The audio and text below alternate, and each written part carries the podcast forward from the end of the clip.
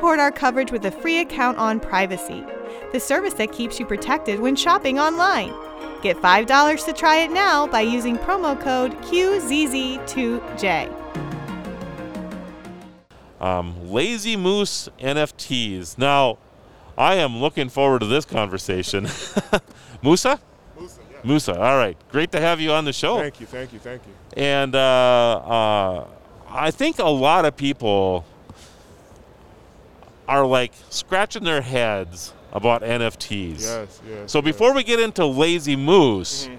can you give just uh, like a you know 30 second, one minute snapshot of what an NFT actually is? Okay, so I was just uh, listening to Erick Calderon speak. Okay. Who's really big in the NFT space, and he kind of said the word NFT is kind of it's confusing people a lot. So don't think about it necessarily as the functional definition of an NFT. Think about what an NFT represents. It's a digital file that represents some kind of digital asset or a conversation that has somebody recently keepsake. So if you simplify it and really think about it in that way, it becomes a lot easier to understand. In this, this is just a file with a digital representation that you own that particular file. So Okay. it can be a JPEG, PNG, MP3, MP4, and then what's in that file is what makes it unique. Okay. So I think what people get kind of sideways about a little bit. So I could, you know, this is Chris over here, by the way. Hey Chris, how you Chris is doing? waving at you. So I could make a, I could draw a stick figure of Chris and actually sell that as an NFT. Right. So, and I think so. This is where this is where the lazy moose comes in. right? Okay. So, I, I- I think the big issue with the NFTs fundamentally is that people want to get into the space, but the space because it's so early, um, it's very difficult to get into um, with anything. Yes. So, although a lot of people, if you're into NFTs right now, you're listening to this, you're interested, you're still early. You're still very early in the process, and in turn, by you being early, you have to deal with a lot of the growing pains. So as an artist trying to get into the NFT space, it's easier now than it would be potentially five to ten years from now. But it'll still be a matter of people have to notice you. People have to understand, you know, what your NFTs are, and you have to make sure you're marketing your NFTs to either people in your um, immediate community or your followers or individuals uh, who are already in NFT space. And I think that's where it gets tricky, and that's where we're kind of coming in to create that process a lot easier for artists, musicians, athletes, things like that.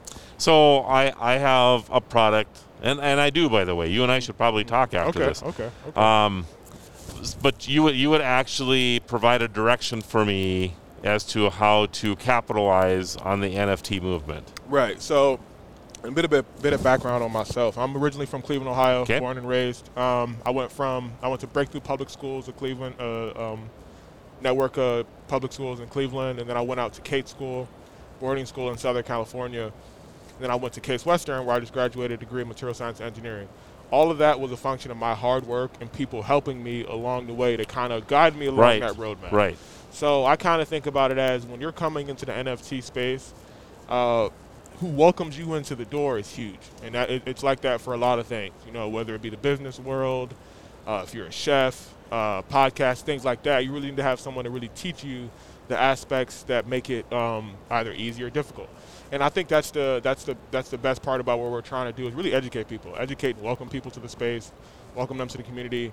Um, it's it, it's very confusing, you know. When I, uh, I I I had a lot of friends who would surf and they'd be like, "You just gotta you just gotta do it. You gotta get in the water, paddle. You're gonna fall. You're not gonna let, but you have to really understand. And having somebody there to give you that insight, information is tremendous. So that's what we're really we're trying to do and find the subtle ways. You know, finding what types of NFTs. You know, what aspects do you have? This word utility gets thrown around a lot. What does that mean? You know, finding utilities that suit your your community, things like that.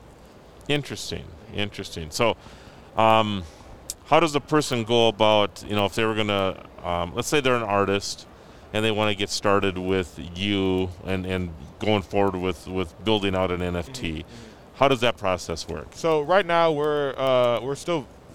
I, I was telling somebody earlier we're planting seeds in a bunch of different places. So Okay. right now our, Okay. our, our first tree that we would like to grow is getting our NFTs released. Okay. So what we're looking to do is find um, either up and coming or established artists. Obviously, the established artists do a tremendous amount to help the up and coming artists uh, to come in and you know interact with us on social media interact with our Discord, to really grow our community. That's the first thing we're trying to do is grow our community, because the community will ultimately dictate, you know, our utilities, what our NFTs, you know, what what we're bringing to the NFT community.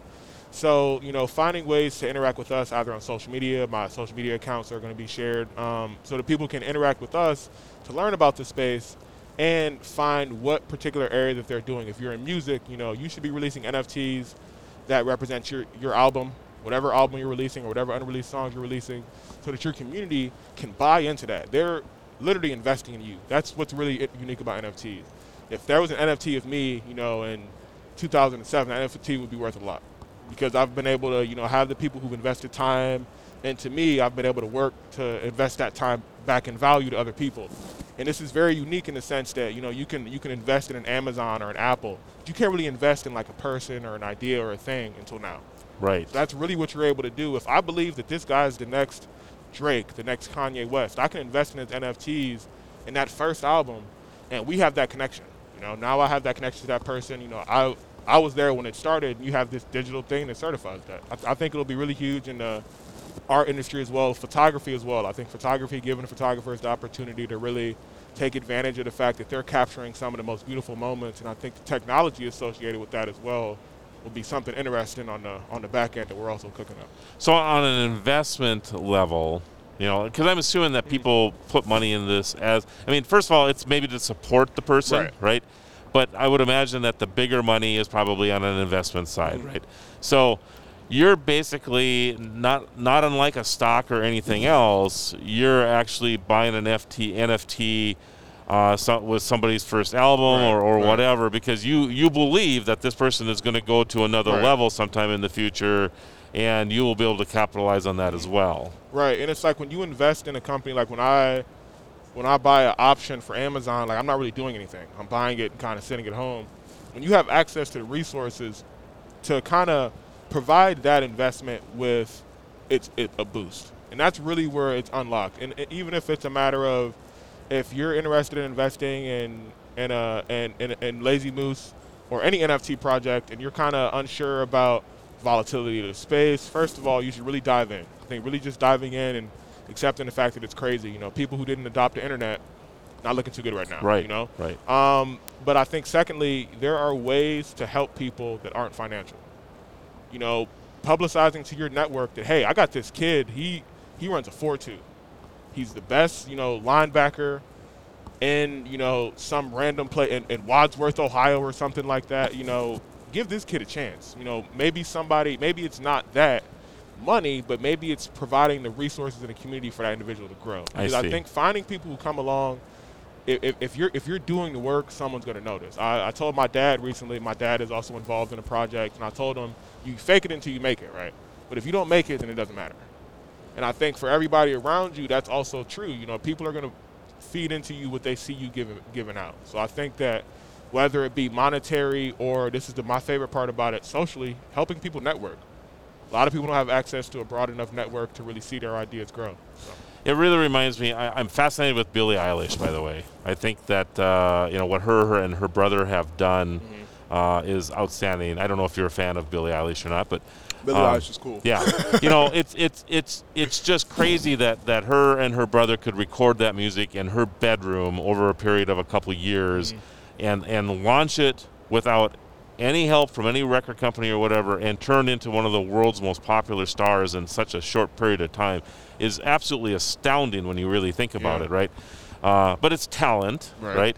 And and uh, so this is kind of one of these spaces, right? I mean, you know, somebody like their mom believed in Yeah, them yeah, and could exactly. could in, and, and and that could have been turned into some type of NFT that then you know because or, or are the people in her community that believed in those Mm-hmm. 2 you know that could turn into something spectacular and so yeah exactly. I, I find that very very fascinating it, it, it really takes away the power of of a couple of individuals to determine what music you and I are going to listen to what movies we're going to listen to, what photographs we're going to look Mm-hmm. at, look at online, or whatever it is, right? You know, uh, it actually puts more and more power back to the individuals across Exactly. our world. You know, so it's very interesting. Thank you, thank you, And thank you. uh, the fact that you can invest in that is is, is interesting too. so, yeah. all right. So how do we find out more about you? I was gonna say, uh, follow me on my social media accounts at Wise Moses 23. That's Okay. my that's my name in English. So Okay. Musa Hakeem translates to Wise Moses. Okay. Okay. Uh, lofty expectations there, uh, and you know, look out for our you, through our, through my social media. You can find the Lazy Moose underscore NFTs. All of our social media accounts, Instagram, Twitter, TikTok, um, are all Lazy Moose NFTs, and through those channels, you can find access to information, uh, whether it be my personal thoughts on a lot of the um, areas we're going to be going into, uh, the Lazy Moose project as we build, and also access to our Discord. Discord, Discord, Discord. That'll be one of our biggest tools as well as Twitter Spaces. Okay. Eventually, we'll be holding Twitter Spaces where people can get information based on a project centered around that as well. I look forward to our next conversation. Thank you. I appreciate All that. right. you Take take care. care. Have a great CES. TPN CES 2022 coverage is executive produced by Michelle Mendez. Technical directors are Kurt Corliss and Adam Barker. Associate producers are Nancy Ertz and Maurice McCoy. Interviews are edited by Joe Minnie. Hosts are Marlo Anderson, Todd Cochran, Scott Ertz, Christopher Jordan, Danielle Mendez, and Alante Sparks. Las Vegas studio provided by HC Productions. Remote studio provided by PlugHitz Productions. This has been a Tech Podcast Network production. Copyright 2022.